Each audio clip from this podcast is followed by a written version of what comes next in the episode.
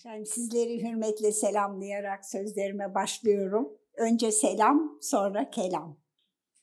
Bu Fethi abimizin sohbet başlangıç sözüdür. İlk önce selam. Selam çok mühim. Sonra da kelam gelecek tabii. Ne güzel böyle pırıl pırıl gençler karşımda. Gençliğinizin kıymetini bilin. Hayatın en güzel dönemidir gençlik. Ve çok güzel değerlendirirseniz eğer sonraki seneler iyi ki diyorsunuz. Ama o kadar çabuk akıp gidiyor ki inşallah keşke demezsiniz. Sakın geçmeyecek zannetmeyin. Hepimiz öyle düşünürdük. Su gibi zaman akıp gidiyor. Onu yakalamamız lazım. Durdurmak mümkün değil. Zamanı yakalamak ne demek? Onu kazanmak. Yani boşa geçirmemek, değerlendirmek ve mümkün olduğu kadar istifade edebilmek. Çok zor. Hele bugünümüzde, hele İstanbul gibi bir şehirde hiç kolay olmadığını biliyorum ama siz gayret ederseniz Rabbim açıyor kapıları. Şimdi kısacık bir motifler kitabından bahsetmek istiyorum. Zannediyorum sizlere dağıtıldı. O motifler kitabında Türk tezinin sanatlarında kullanılan motiflerin 500'e yakın farklı çizimlerini bulacaksınız. Ben aslında sanat tarihçisiyim ama sanatla da meşgul oldum. Fakat sanat tarihi eğitiminin çok faydasını gördüm. Yaptığım sanatın tarihini bilerek yapmak ve sırasında sanatımı müdafaa edebilmek için. Aynı zamanda o çağlarda Doğu ve Batı sanatlarının ne durumda olduğundan da haberdar olduğum için bu tahsili seçtiğime çok çok memnunum. Şimdi size kısacık bir kısa hayatımdan bahsedeyim. Ben aslında kendimden bahsetmeyi sevmem fakat bu özellikle istendi. Ee, yaşanmış bir 75 yıl var geride. Hep onun şükrü içindeyim. Allah'ın bir lütfudur sağlıklı yaşayabilmek. Tabii oh çok şükür diye kenara çekilmeyeceğiz. Şükür hizmet ederek gösterilir. Öyle çok şeylere sahibiz ki Rabbim yaratırken bize o kadar meziyetler, o kadar güzellikler vermiş ki onları hizmet için kullanarak şükrümüzü göstereceğiz. Faydalı olacağız. Hiçbir şey yapamıyorsak bir tebessümle dahi sıkıntılı, üzgün, gergin insanların gamını gidermeye çalışacağız. Ama mutlaka bir faydalı olmaya niyet, niyetli olalım. Kendimiz için yaşamayalım. Biz bu dünyaya keyif etmek için gelmedik. Hizmet için geldik. Sanatımızı da hizmet için kullanacağız. Şöhret için değil. Ben bunu öğrencilerime de hep söylüyorum. Yani şan, şöhret o kadar boş şeyler ki hizmet için çalışıp hizmet için yorulursak Rabbim hep yanımızda oluyor. Liseyi İstanbul Kız Lisesi'nde bitirdim. Ankara doğumluyum. 1945 tarihinde Ankara'da dünyaya geldim. Doğum tarihimden hep iftiharla bahsederim. Çünkü hakikaten elimden geldiği kadar onu faydalı ve hizmet ederek geçirmeye çalıştım. Tahsil hayatım İstanbul'da başladı. Rezdeciler İlkokulu'ndan sonra İstanbul Kız Lisesi'nde 6 sene orta ve lise tahsilini bitirdim. Garip bir şekilde hep böyle sınıfın ve okulun birincisi olmam şartmış gibi kendi kendimle mücadele ederdim.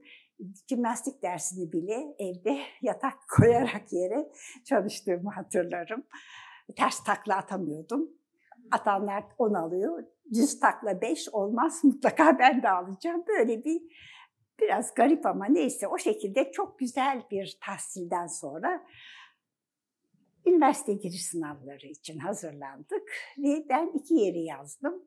Biri Fen Fakültesi, biri de Eczacılık Fakültesiydi. Ee, o kadar eminim ki kazanacağımdan ikisini de kazanamadım. Ve ilk defa hayatımda başarısızlık neymiş? Bu kadar kendime güvenmenin doğru olmadığını öğrendim. Dünya yıkıldı. Aman ben kimselerin yanına çıkamam. Hangisini kazandın diye soruyorlar. O kadar eminler ki mutlaka kazanacağımdan. Böyle perdeleri falan kapadım. Kimselerle görüşmüyorum, konuşmuyorum. Ne kadar lüzumsuz bir sıkıntılı dönem yaşamışım. O başarısızlık benim için ne kadar mühimmiş. Ve Rabbim bana ne kapılar açmaya hazırlanıyormuş. Bilemedim. Ee, sonra hep şükrettim o başarısızlığıma. Ee, bu dönemde Doktor Süheyl Ünver Hoca ile tanıştım. Çünkü biz Bayezid Soğanar Mahallesi'nde oturuyorduk. Bayezid İstanbul'un merkezidir. Ve eski İstanbullu hanımefendiler biz soğan ağlıyız diye böyle kırıtarak söylerler. Yani bir ayrıcalıktır o soğan ağa mahallesinde oturuyor olmak. Anneannem o mahalleye gelin gelmiş. Ve Abu Hayat Sokak, sokağın güzelliğine bakın isminin. Abu Hayat Sokak oturduğu ev deniz görülürmüş. Bunlar hep müş oldu artık. Bugün gitmek istemiyorum o semte. O güzel hatıralarım yok olacak diye. Süheyl Hocam da İstanbul Üniversitesi Bayezid'deki merkez binada girişin sol tarafında birinci katta tıp tarihi ve deontoloji kürsüsünün başında ordinaryus profesör Doktor Süheyl Ünver hocamız. Cuma günleri atölye e, hazırlanırdı ve orada sanatla meşgul olanlar, sanat üzerine yayın yapmaya çalışanlar, hocamı ziyarete gelmek isteyenler, Cuma günleri ziyaret günüydü. Bir cuma ablam İnci Birol beni de aldı, götürdü. Hocamın elini öptüm. Odasını gördüm, atölyeyi gördüm. Gelen gideni, sualleri, hocamın davranışları, çıkardığı örnekler. Böyle bir başka dünyadayım sanki. Best oldum. Tesip sanatı, diğer sanatlarımız. Ve ben o anda sanat tarihi okumaya karar verdim önümüzdeki yıl için. Ve bu sanata da gönlümü ve hayatımı vereceğim dedim. O yolda da saçlarımı ağarttım.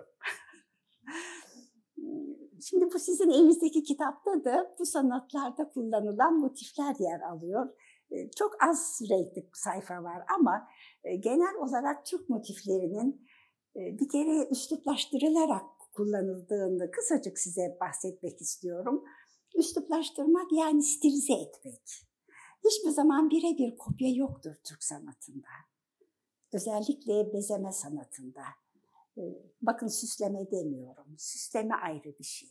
Ee, her yer süslenir. Araba süslenir, ev süslenir, gelin süslenir ama bezemek ayrı bir şey. Ee, onun için biz ya tesip sanatı diyelim ya bezeme sanatı diyelim. Buradaki motiflerde sanatkar ana hatlarını aldıktan sonra kendi zevk ve görüşlerini katarak çizer. Üsluplaştırmak bu demek. Burada bir gizli edep gizli. Görünmeyen, bilinmeyen edep, sanatın edebi var.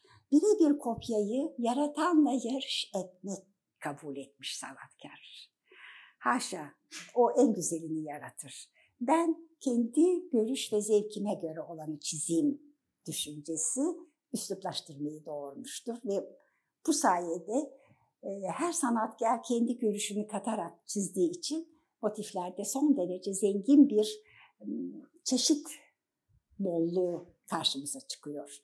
Kitapta da bunu 500'e yakın çizimde seyredeceksiniz. Ve bu motifler halıda, maden işçiliğinde, taş işçiliğinde, kalem işinde yalnız tesip değil. Hepsinde kullanılan motifler, Çin'in sanatında bilhassa teknik değişiklikler oluyor ama motiflerimiz hep aynıdır. Galiba 16. baskı oldu. Ders kitabı olarak da kabul edildi. Ee, tanınması için bu motiflerin çalışıyoruz. Şimdi ben kaldığım yerden devam edeyim. Süheyl hocama hayran oldum, bu sanata meftun oldum ve birkaç gece uykusuz geçtikten sonra yine bir hocamı ziyaretimde Süheyl hocam yanıma geldi ve kızım dedi. Benim yardımcım ayrılıyor. Orayı sana teklif etsem kabul eder misin dedi. Nasıl kapılar açılıyor bakın. Ordinarius profesör, doktor Süheyl ben ve bir nasıl işleyen bir merkez. Ben de henüz 17 yaşındayım, hocam yapabilir miyim dedim. Yaparsın kızım, yaparsın. Ben sana inanıyorum. Bu söz müthiş bir mesuliyet. Ve ben 1963 yılı Mart ayında tıp tarihi ve deontoloji kürsüsünde kadroya girerek çalışmaya başladım. Dünya açıldı karşımda. Bambaşka bir dünya. E, orada pek çok şey tanıdım. Yaşayan sanatkarları tanıdım. Eski İstanbul anneleri, İstanbul kültürü, e, hocamın hali, tavrı, eski harflerle metinleri okumak zaten o sanat tarihinde de gerekiyordu. Hocamın konuşma şekli, bütün derslerine beni de alırdı. Tıp tarihi ve deontoloji. Gel kızım, gel sen de dinle. Ee, hocam birkaç yazı var. Bırak sen onları, o her zaman yazılır. Hadi benimle gel. Çıkarız yukarıya. Derslerini dinlerim. Gittiği konferanslara mutlaka beni de götürür. Veya bir randevu iptal olmuştur. Hocam şu kişi gelemeyecekmiş. Kaç dakikamız var kızım? Bir saat hocam. Hemen dosyanı al. Seninle Süleymaniye Kütüphanesi'ne kaçalım. Ben bu yaşımda bu mevkiim ve bu ünvanımla çıkartamadığım yazma eserleri o zaman Süheyl Hocam'ın yanında saatlerce inceleme imkanı buldum. Bunlar Allah'ın bana lütfettiği çok büyük e, nimetlerdir ve sadece köşeye çekilerek, şükrederek oturmamam gerektiğini de farkındayım. E, duyduklarımı, gördüklerimi, yaşadıklarımı bu yaşımda üç ayrı üniversitede gençlere anlatarak şükrediyorum. Yani şükür hizmetle olur. Size bu nimet lütfediliyor, onun karşılığını vermemiz gerekiyor. Bir vebaldir öğrenmek, mutlaka paylaşmanız gerekiyor. Bu sanat için de geçerli. Sanat bir vakıftır. Hakikaten verdikçe artar. Ama kaşıkla verene kaşıkla veriyor Rabbim, kepçeyle verene kepçeyle. Hiçbir şey esirgemeden, hiçbir şey bu püf nokta bana kalsın demeden. Bütün gücümle duyduklarımı, bildiklerimi ve öğrendiklerimi hatta dikkatlerini çekerek bakın şimdi püf noktasını söylüyorum diyerek aktarmaya çalıştım. Bu benim vazifem. İsteyen alır, istemeyen almaz. Ama ben vermekle mükellefim.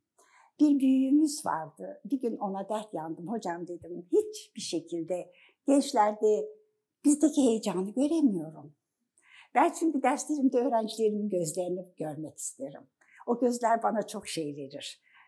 Anlattıklarım anlaşılıyor mu? Zevk veriyor mu, faydalı oluyor mu ona gözlerden anlarım. Kızım dedi, sende bir çuval dolusu tohum var ambarında diyelim. Bu tohumu nasıl olsa e, yeşermeyecek, çürüyecek, e, ne gerek var diye orada bırakman mı gerekir yoksa onları getirip tarlaya saçman mı gerekir? Evet, tarlaya attığın zaman bir kısmını e, kurtlar yiyecek, bir kısmını e, çürüyecek. Ama bir iki tanesi yaşarsa senin vazifen serpmektir, yani anlatmaktır. Nasıl olsa anlayan yok, dinleyen yok diye sakın vazgeçme. Sen vermekle mükellefsin. Karşı taraf ister alır, ister almaz demişti. Bunu ben hiçbir zaman unutmadım. Onun için de mümkün olduğu kadar yaşadıklarımı, gördüklerimi gençlerle böyle sizin gibi gençlerle paylaşmak istiyorum. Ve ben o sene sonunda tekrar üniversite giriş sınavlarına katıldım. Sadece sanat tarihini yazdım. Ve ilk 10 içinde de sanat tarihinin girme hakkını aldım. Büyük bir sevinç ama bir yerde de üzülerek hocamın İç içe iki odaydı. Kapısını tıklattık. Gel kızım dedi. Hocam dedim ben kazanmışım. İzninizi istiyorum çünkü yüksek tahsil yapmak hevesindeyim. Böyle gözlüklerin üzerinden baktı. kızım beni bırakma dedi. Ben inanıyorum sen burayı da çok güzel götüreceksin dedi. Ben sana alıştım. Ee, bırakma beni dedi. Ah Allah'ım. Benim en büyük şansım, şimdi bu yaşlarda daha çok anlıyorum, e, Laleli'de olan Edebiyat Fakültesi, Beyazıt'ta olan çalıştığım yer merkez bina ve Soğana evim onar dakikalık mesafede bir üçgen içinde. Bunun lütfunu seneler sonra fark edebildim. Hocam dedim, bak kızım ne yapacağız dedi. Sen bana programını yazacaksın, masanın kenarına koyacaksın. Ben bakacağım o saatte derste demek ki diyeceğim. Ama ders haricinde burada olacaksın. Ben böyle devam etsin istiyorum dedi. Şimdi hocamın büyük bir takdirdir bu. Onu mahcup etmemem lazım. Pazar günleri anahtarı alır, merkez binaya giderdim. Fakat büyük bir bina, içinde kimseler de yok. Atölyenin kapısını açar, içeriden de kilitlerdi. içeriden de kilitlerdi. Ve pazartesi günü için yazmam gereken bütün yazıları daktiloda hazırlarım böyle zarflarını. Öyle mail atmak, telefon etmek çok ayıptı. Davetler mutlaka mektupla yapılırdı. Pazartesi hocam geldiği zaman ben dersteyken bunları hazır bulsun ve imzalasın diye. Bu şekilde yoğun bir tempoyla, aşkla, meşkle hem okuyup hem çalışırken e, uzun sürmedi. Uğur Derman çıktı karşıma.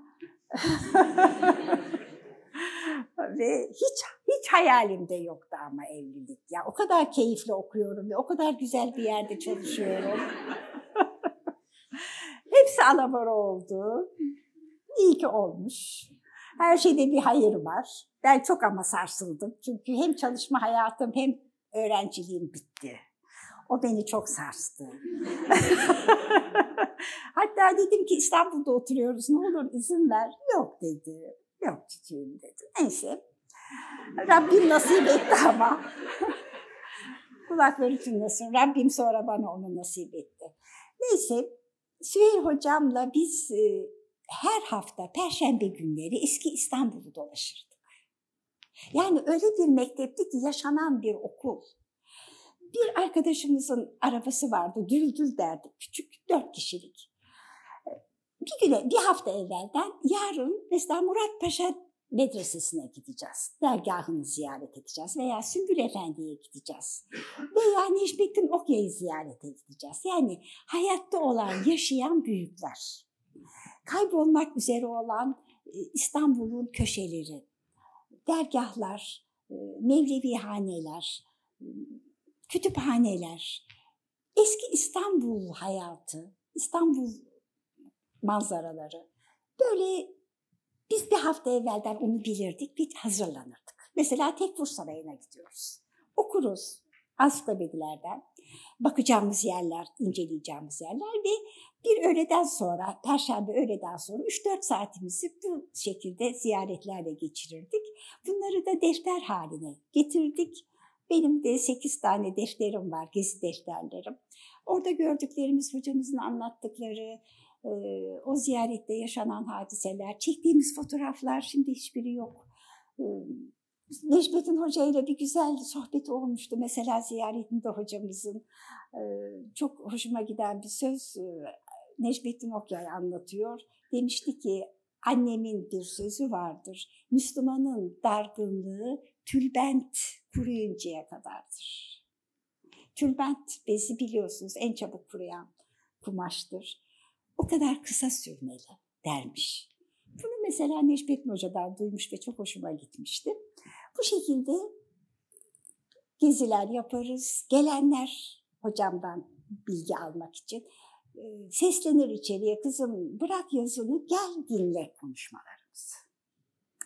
Bazen arka arkaya aynı konuyu yazacaksın. Mutlaka kalem kağıtla gideceksin. Hatta ilk dönemler unuturdum kalem kağıdı almayı. Çünkü birkaç defa dinlemişimdir aynı konuyu. Konuşmuyorum derdi. Ne oldu hocam? Ama elinde kalem kağıt yok. O kadar bizi yazmaya teşvik etmiştir ki bugün yemek tarifi alırken bile kimden alıyorum, hangi tarihte? Ama benim tabiatımda vardı bu ve böyle hocamla hemen e, çok güzel bir çalışma ortamında e, onun hissederdim ne istediğini. Bunun haricinde de üç ayda bir Bunlar çok mühim şeyler. Bunları yaşadım ben ve sizlere aktarmak istiyorum. Çünkü bir daha bir başka hocada ben bunu görmedim. Üç ayda bir belirli bir davetli listemiz vardı. Emekli yarbaylar, albaylar, askeriyeden emekli olanlar, paşalar, e, ilim adamları, e, sanatkarlar, eski öğrenciler, e, o liste gittikçe kabarır ve hepsine teker teker isimlerine davet mektubu gönderilirdi.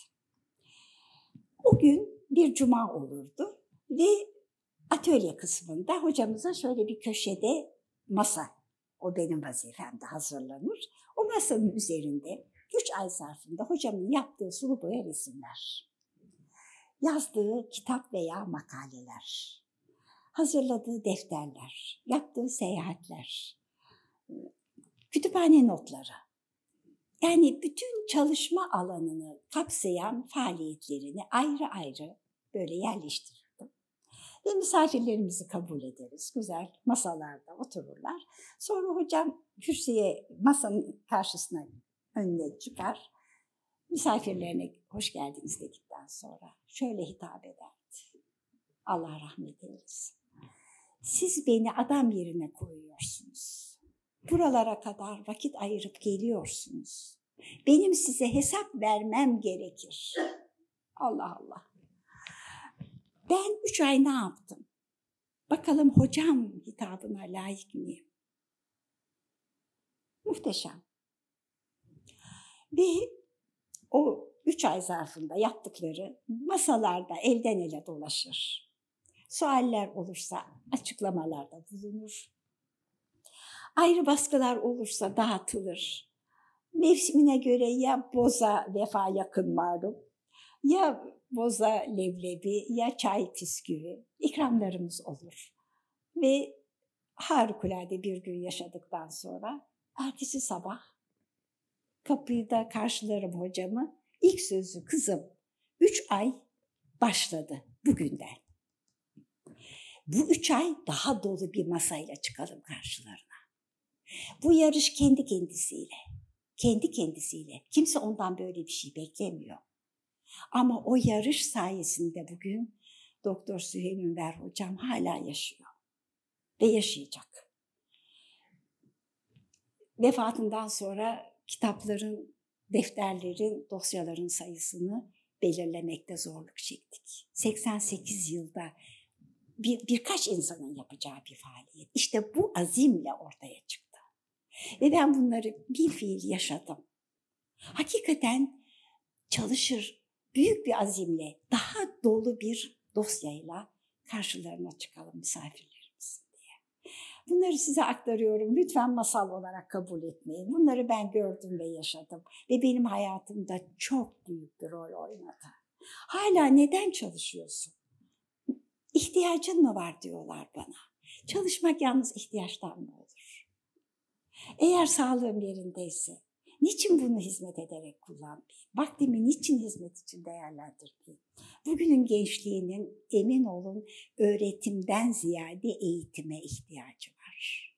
Eğitim benim için öğretimden evvel geliyor. İstanbul'da doğmuş, büyümüş. Selam vermeyi bilmiyor. Veya kapıyı açıp içeri giriyor odaya ve derdini anlatmaya başlıyor. Herhalde kapıyı vurdun ben duymadım. Ve herhalde müsait misiniz hocam diye sordun ben sana cevap vermem gerekiyor. Acaba ben müsait miyim? O zaman toparlanıyor. Ya anlatabiliyor muyum? Kötü niyetle değil ama bunlar küçük yaşta öğretilir. İlk yedi yaş çok mühimdir. Ve ben bu sebeple evlenmemin akabinde ilk oğlumu kucağıma aldığım zaman tahsil hayatı da, çalışma hayatı da, haklı olarak Uğur Bey'in de rızası olmadı. Her, hepsini bıraktım. Ee, ilk yedi sene bir insana ne öğretilirse o asıl kalır ve karakteri o zaman oluşur. Ee, o şahsiyet hamurunu yoğururken çer çöp girmesin diye çok uğraştım oğullarıma. Hatta takılırlardı, tesip yapıyorsun sen oğullarına, gücüm yettiği kadar.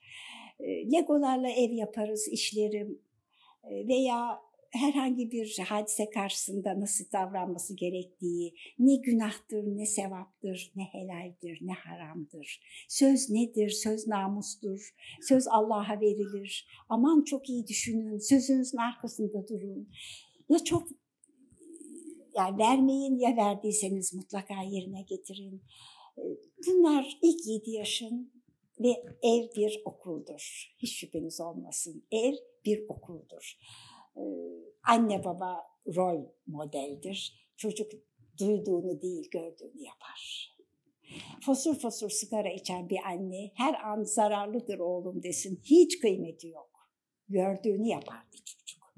Ve tam o okula başladı ikinci oğlum. Evimizi şenlendirdi. Ben tekrar baştan e, uykudan uyanacak ben kucağıma alacağım. Okuldan gelecek ben kapıyı açacağım. Bunlar çok mühim. Bunlar çok mühim. O oğlumun okuldan geldiği zamanki yüz ifadesi. Bir şey olmuş okulda. Üstünü başını değiştirir. Gel senden kahvaltı edelim. Bakalım bugün neler oldu okulda. Gözlük kullanırdı. Anne ben okula gitmeyeceğim. Neden oldum? Bana dört göz diyorlar. Hep arkamdan kovalıyorlar ve ben çok üzülüyorum, ağlıyorum. Heh, sen şimdi ağlıyorsun ya, bu devam edecek. Ne yapman lazım biliyor musun? Yarın okula gel anne, ben sana o arkadaşı göstereyim. Yok öyle olmaz. Ben her zaman yanında değilim ama sen ne yapacaksın yarın? Gene dört göz dedikleri zaman ne mutlu bana. Ben sizden çok şanslıyım. Sizin iki benim dört gözüm var de bir daha demeyecekler. Öyle mi diyorsun anne? Hakikaten kesildi.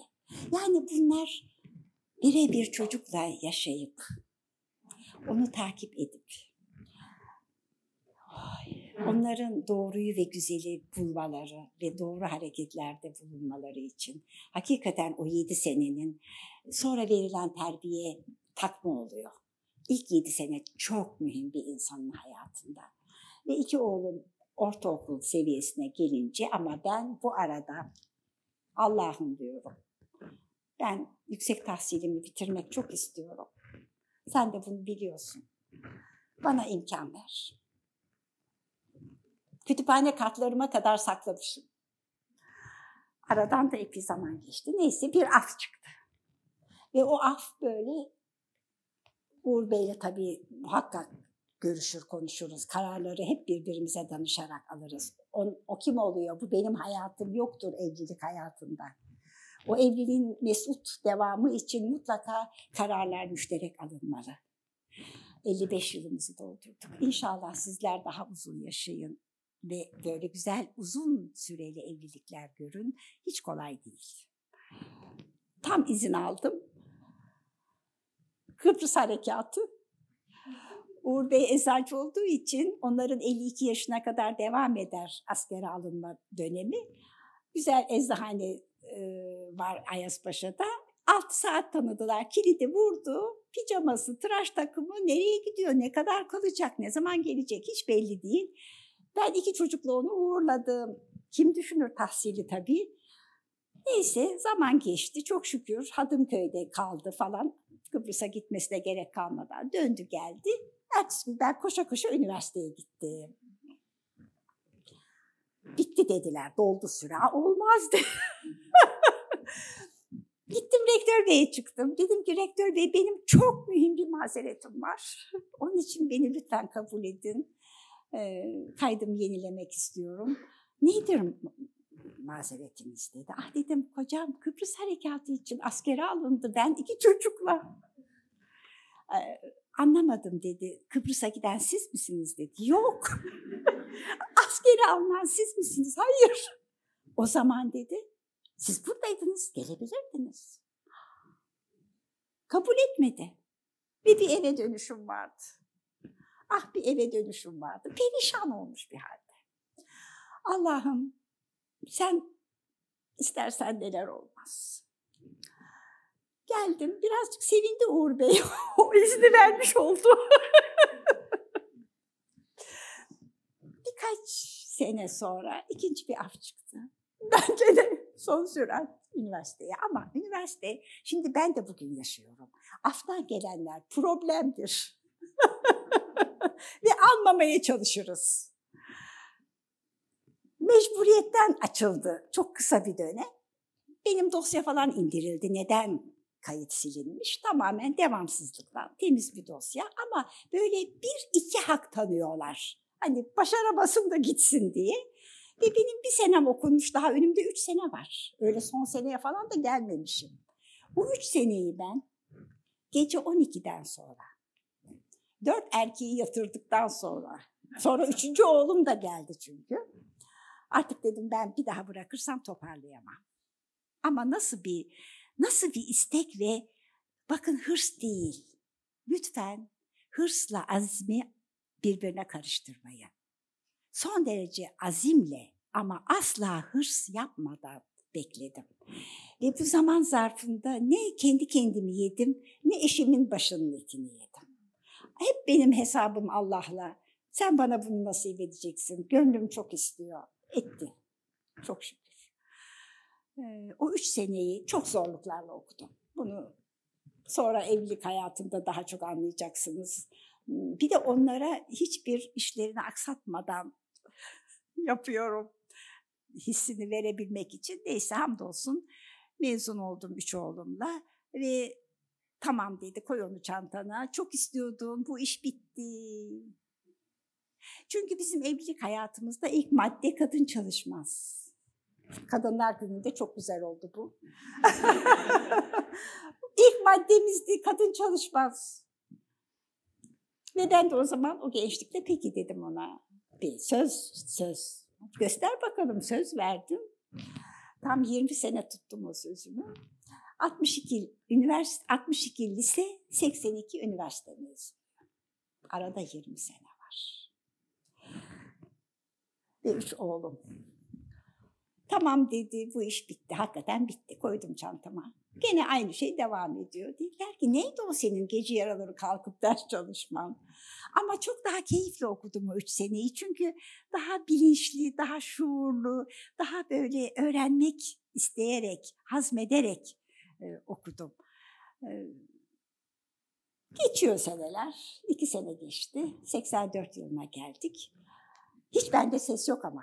Hatta bu arada iki oğlum Atatürk Deneme Lisesi'nde ben de orada veliyim, gidip geliyorum. Sanat tarihi hocası bir ameliyat için rapor almış. Müdür hanım dedi ki, Çiçek Hanım biliyoruz siz sanat tarihi mezunusunuz. Şu ayları tamamlar mısınız o gelinceye kadar?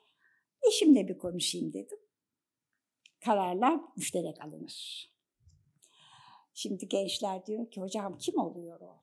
Bu benim hayatım. Yok. Hayır. O da size değer verecek, siz de ona. Başka türlü yürümez evlilik. Geldim akşam, dedim ki böyle böyle bir şey, kısa bir dönem için bir kürsüde nasıl ders verilir, onun bir tadını varayım hiç olmazsa. Yok çiçeğim dedi. Biz böyle konuşmadık seninle dedi. Doğru, doğru. Peki dedim. Ertesi gün gittim müdür hanıma dedim kusura bakmayın ben gelemiyorum. Halbuki orada nasılsa iki oğlum okuyor falan filan neyse. Bunlar hep beni Rabbim imtihan etti. Her, her şeyde bir hikmet var. Yaprak kımıldamaz. Onun izni olmadan. Buna bir kere gönülden inanın. Bir de benim hayat felsefem şudur. Her olanda bir hayır vardır.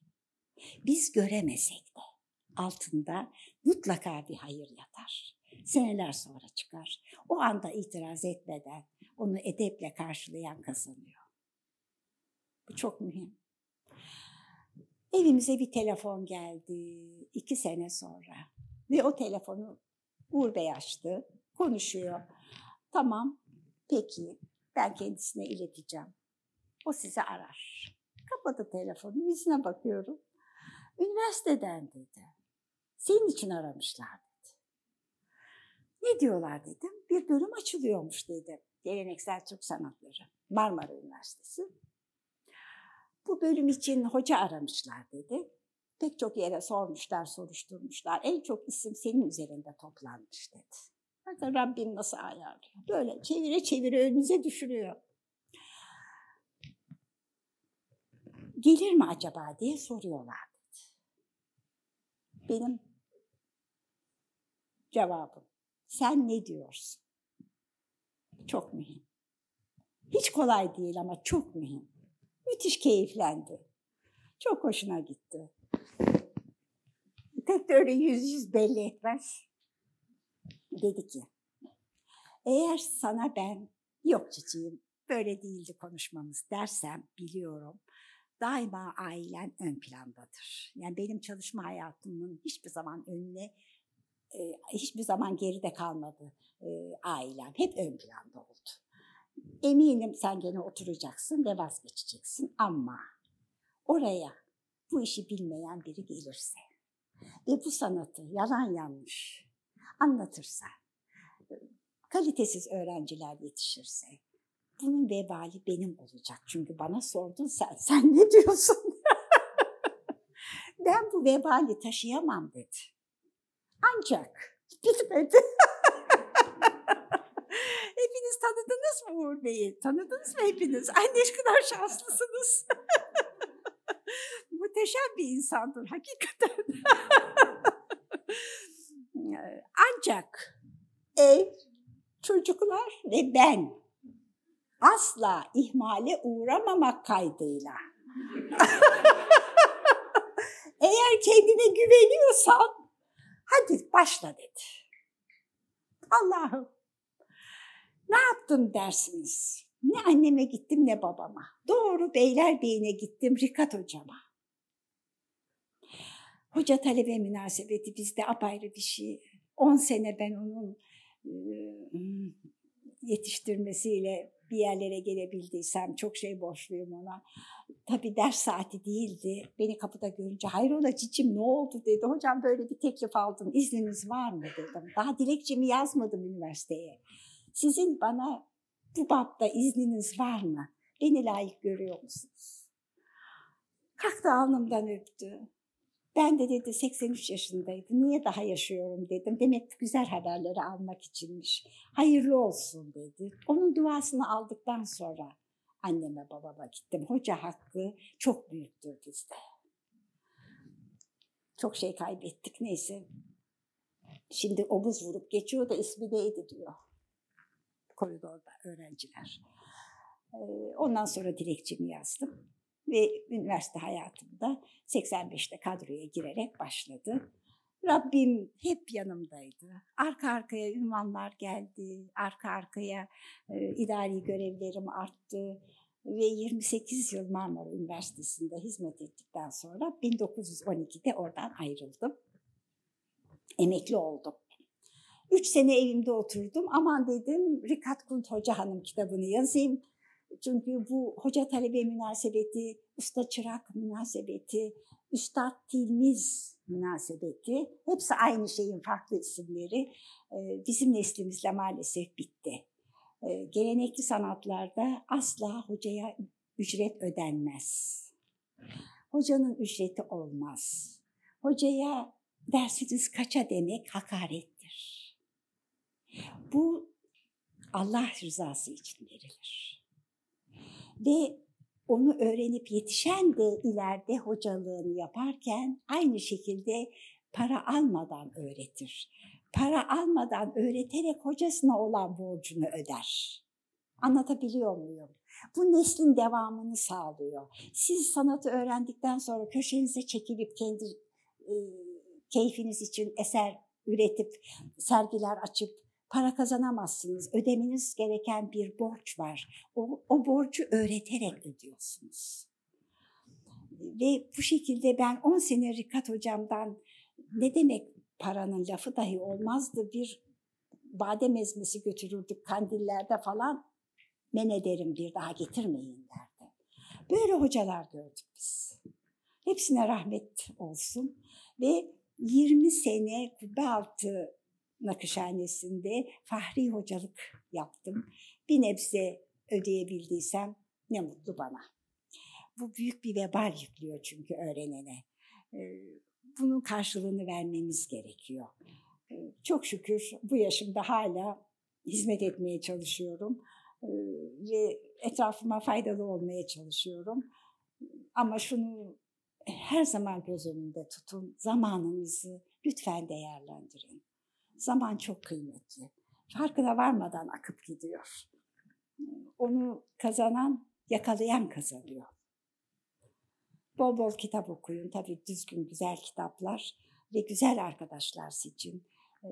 Bu tesir altında kalmak çok insanı, hele İstanbul gibi yerde hem lehte oluyor hem aleyhte oluyor. Bizim sanatımız da mesela Orta Asya'ya kadar iniyor tesip sanatı.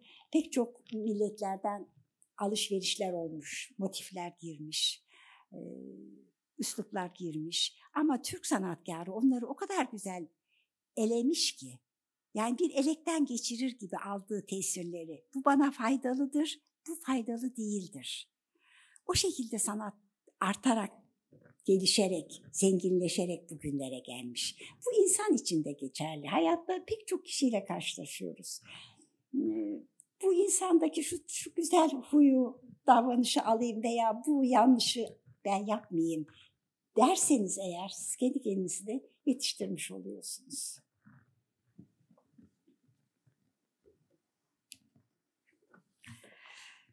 Evet, insan insanın gölgesinde yetişir. Hayran olduğum bir sözdür. İnsan insanın gölgesinde yetişir. O işte ustamız. Üstad hocamız. Tabii o hocayı bulmak da gerek. O da ayrı bir e, inceleme icap ediyor. Sanattan maksat da insan yetiştirmektir sanatı öğretirken o sizi aslında zenginleştirir, ölçer, biçer, değerlendirir. Sizde bu sanatı ileride taşıma kapasitesi var mı yok mu? Sanatı şöhret için mi kullanacak? Hizmet için mi kullanacak? Eğer sizde aksaklıklar görürse çok yoğun bir öğrenci topluluğu oldu. Ben bu derslere devam edemeyeceğim der hoca. Evet bir para almadan size öğretiyor ama hoca da sizi dener ve siz onun farkına varmazsınız. Ne imtihanlardan geçiyoruz hayat boyu. Hatta hep anlatırlar tarihte camını açıp bugün hoca evde yok diye kendisi söylüyor. Kar, kış, kıyamet nerelerden gelmiş. Açıyor camı bugün hoca evde yok diyor.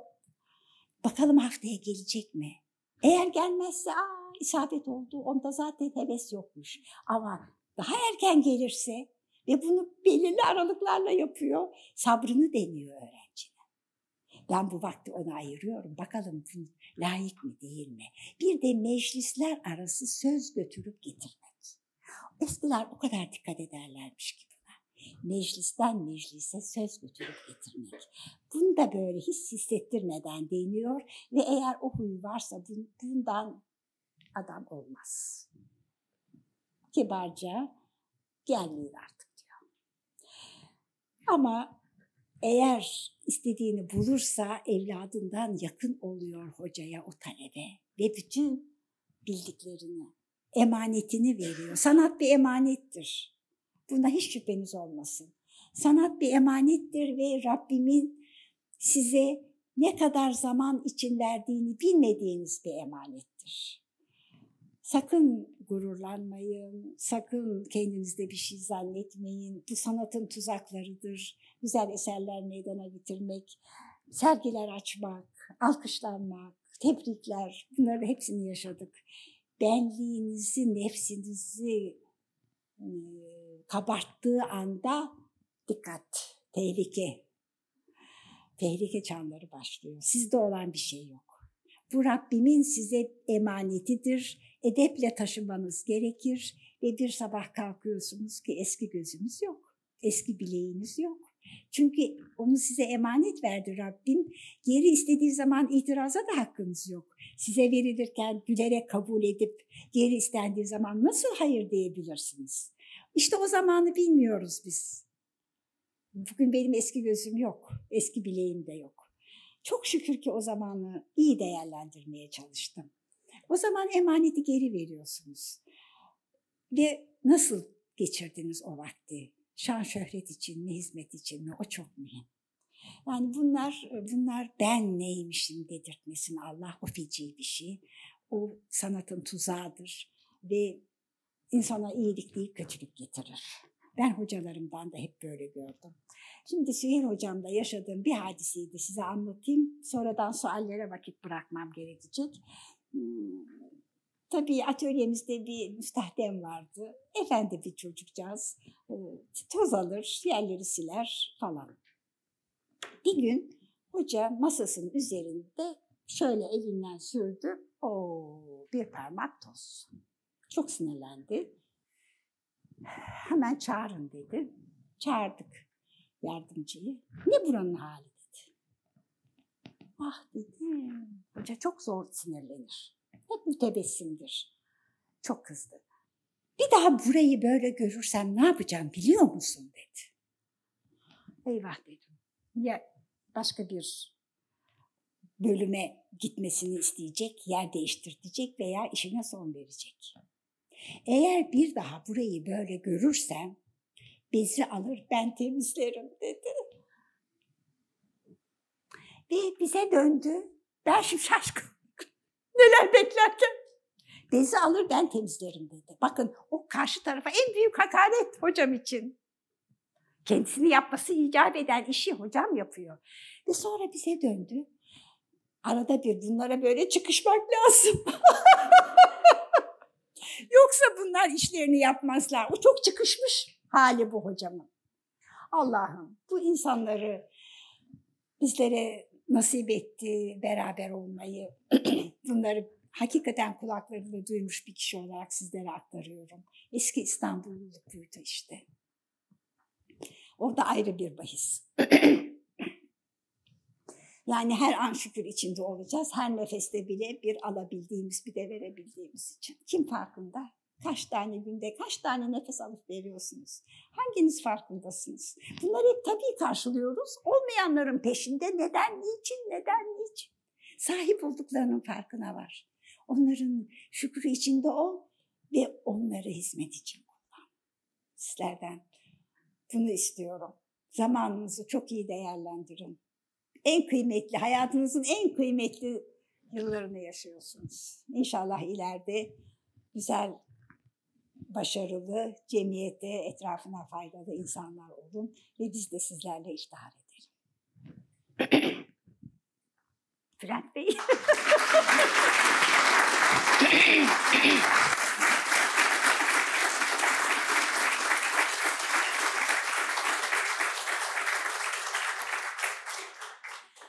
Bir şey duydum, gördüm, onu ilave bitirmek için söyleyeyim. İçinizde La Fontaine'i bilen var mı? La Fontaine. 17. yüzyılda yaşamış bir fable denilen edebi türün yazarı. La Fontaine'i hepimize öğrettiler orta öğretimde. Ben de çalışmıştım biliyorum. Ee, hayvanların ağzından hayvanları konuşturarak insanlara ahlak ve siyaset dersi verme usulüdür. Böyle büyüdük, büyüdük, büyüdük neyse. Ne zaman ki sanat tarihinde Kelile ve Dimne yazmasını inceliyorum. Kelile ve Dimne e, bezemelerine bakarken ne demek bu Kelile ve Dimne dedim. Bunun iki çakalın ismi olduğunu öğrendim. Biri Kelile, biri Dimne. Ve bunları milattan önce birinci asırda yaşamış olan bir Hintli filozof Beydeba'nın yazdığını, o iki çakal ile tabii seviyeyi halkın anlayacağı yere indirerek ahlak ve siyaset dersi verdiğini yazma eserle öğrenince dedim bu 17. asırda Allah'ım La Fontaine, La Fontaine hepimizin ders kitaplarında niçin bize Beydaba anlatılmaz? Her şeyin merkezi şark ve bunun alasını yapmış bir Hintli feylesof. Niçin onun hiç adı sanı geçmez? Eğer ben keliyle ve dinle yazmasıyla alakadar olmasaydım bugün ben de bilmiyordum. Yani her şeyin kaynağı şark, her şeyin güzeli bizde mevcut ama biz bunun farkında değiliz. Bir e, yerde okumuştum. Bizler bir hazinenin üzerinde oturan dilenci gibiyiz. O hazineden haberdar değiliz. Lütfen bunu ortaya çıkarın, bunun kıymetini bilin ve kendi sanatınıza, kendi tarihinize, kendi ananelerinize dönün. Bunlar sizi olgunlaştırır. Yurt dışında pek çok sergi açtım ama size ait ne var diye soruyorlar. Kendi sanatınızla giderseniz kırmızı halılar seriliyor. Biz bundan bir haberiz. Hep böyle bir Avrupa hayranlığı, modern sanat. Ya bizde, bizde her şeyin en mükemmeli var. Yeter ki biz uyanıp bunun farkına varalım. Hepinize hayırlı günler diliyorum.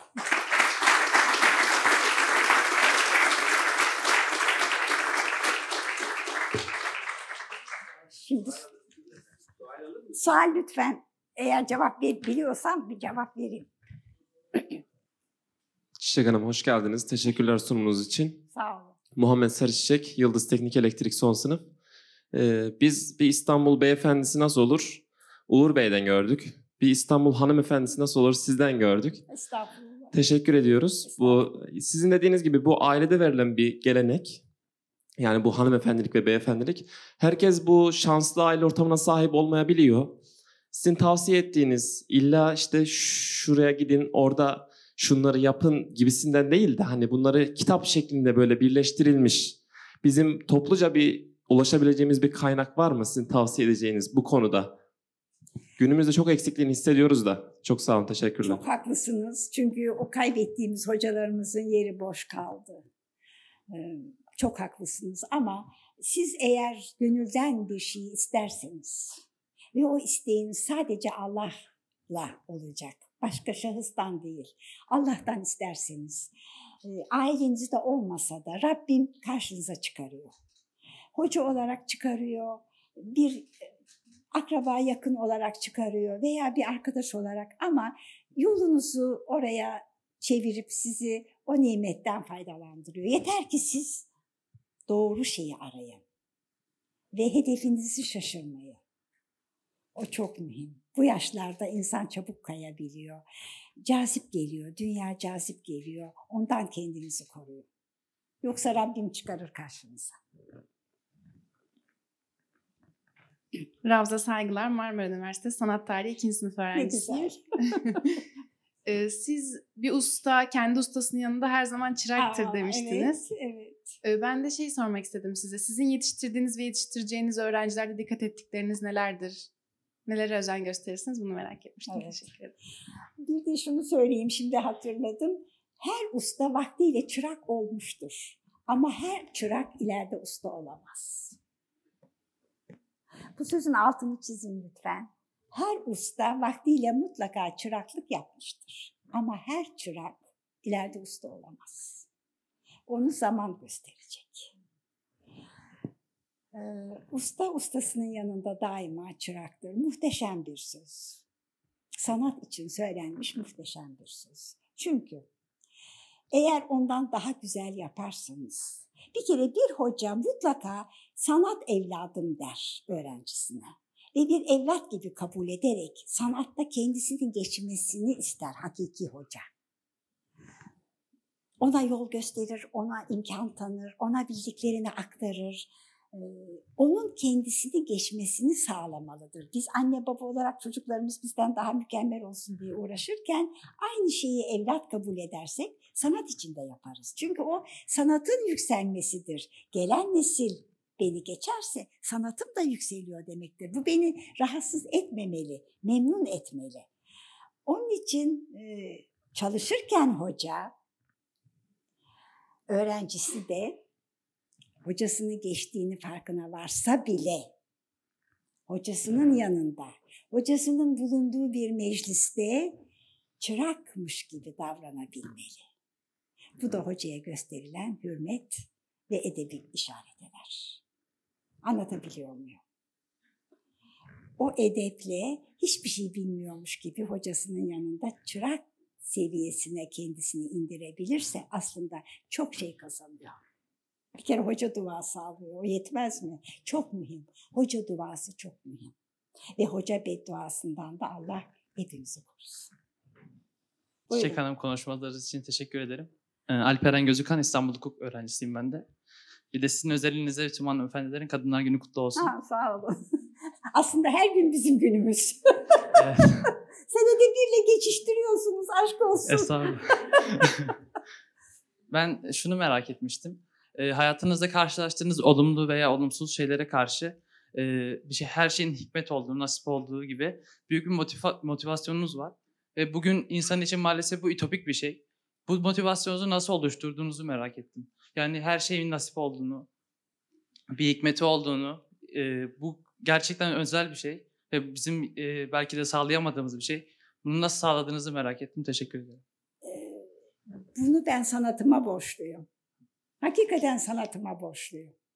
Sanat muhteşem bir şey. Nasıl kullandığınıza bağlı. Bir kere tesip sanatı benim esas branşım. Hep böyle daha güzeli yapmak. Hep güzel, güzel düşünüyorsunuz, güzeli arıyorsunuz. Daha güzeli nasıl yaparım? Bir kitap mı yazıyorsunuz? Daha güzeli nasıl ortaya çıkarırım?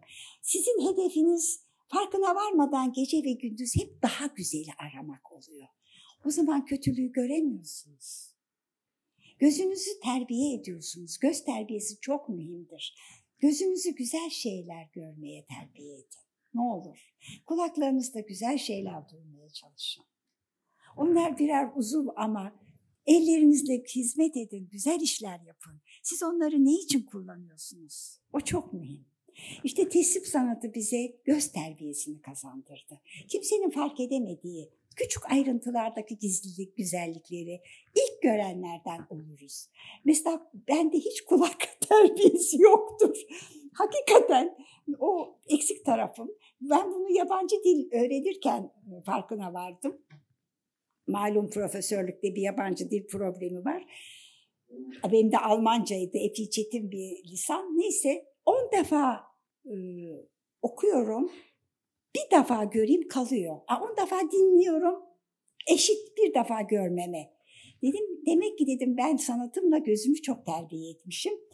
Bu sizin e, tabii e, niyet çok mühim, beklenti çok mühim, inanç, iman çok mühim ve sıkı sıkı Rabbime sarılıp doğru yoldan ayrılmadığınız zaman o da sizi bırakmıyor. Emin olun bırakmıyor. E, merhaba, ben Mihriban Kıraç, Yıldız Teknik Üniversitesi Mimarlık Fakültesi 2. sınıf öğrencisiyim. E, ben şunu sormak istiyorum. Günümüzde e, modern sanat anlayışıyla çeşitli sergiler oluyor. Biz de bu sergilere katılıyoruz ama bu sergilerin e, bize ulaşmakta çok yetersiz kaldığını düşünüyoruz ben ve arkadaş çevrem. Bu e, sizce günümüz sanat anlayışından kaynaklanıyor olabilir mi? Çünkü artık daha çok topluma inme çabası değil de daha çok sanat için var olan ve e, gittikçe farklı boyut kazanan bir sanat var. Bunun hakkında ne düşünüyorsunuz? Şimdi bir sanatın gayesi topluma inmek ama orada kalmak değil. O toplumun güzellikleri görmesi için alıp yükseltmektir. E, Yani sanatı indirmek değil, e, halkı yükseltmek, e, güzel şeyler göstermek. Çok tehlikeli ve zor bir noktadır o. yani halk için değil, sanat için uğraşıyoruz. Ama halkın o sanatı anlayabilmesi için de çok çaba sarf ediyoruz. Yani taviz vermiyoruz sanattan. Çünkü o güzellik muhteşem bir şey. Onu herkesin görmesi, kabiliyeti olan, isteği olan herkesin görmesidir hedefimiz. Zor bir soruydu bu. evet, Çiçek Hocam öncelikle hoş geldiniz. hoş bulduk. Sürgül Yol Açan Mimar Sinan Güzel Sanatlar'da kentsel planlama yüksek lisans öğrencisiyim. Ben Benim aslında sorum yok ama bir ricam olacaktı. Az önce hocanın ettiği duadan daha güzel bir dua yok demiştiniz. Ben de iki yıldır Hüsnü uğraşıyorum. Mahmut Şahin'in öğrencisiyim. O yüzden sizden dua isteyecektim. Onu hocanızdan isteyeceksiniz. Hocam o zaten sürekli ediyor sağ olsun Allah razı olsun Ne mutlu ondan da. size. Ne mutlu size. Teşekkür ederim. He- Hepinize Allah muvaffak etsin. Yolunuzu açık etsin. İyi insanlar çıkarsın karşısına. O kadar mühim bir dua ki bu. Allah hep iyilerle karşılaştırsın sizleri. Nasıl bu hale geliyorsunuz? Annelerin, babaların emeği ödenmez. Onun için kurda kuşa kaptırmayalım. Şimdi maalesef bir büyüğümüz öyle demişti. Çocuklarınızı kurda kuşa kaptırmayın. Hiç böyle anlayamadım ama İstanbul gibi bir yerde o kadar çok kurt ve tehlikeli kuş var ki onlardan korumak çok zor. Hepiniz Allah'a emanet olun.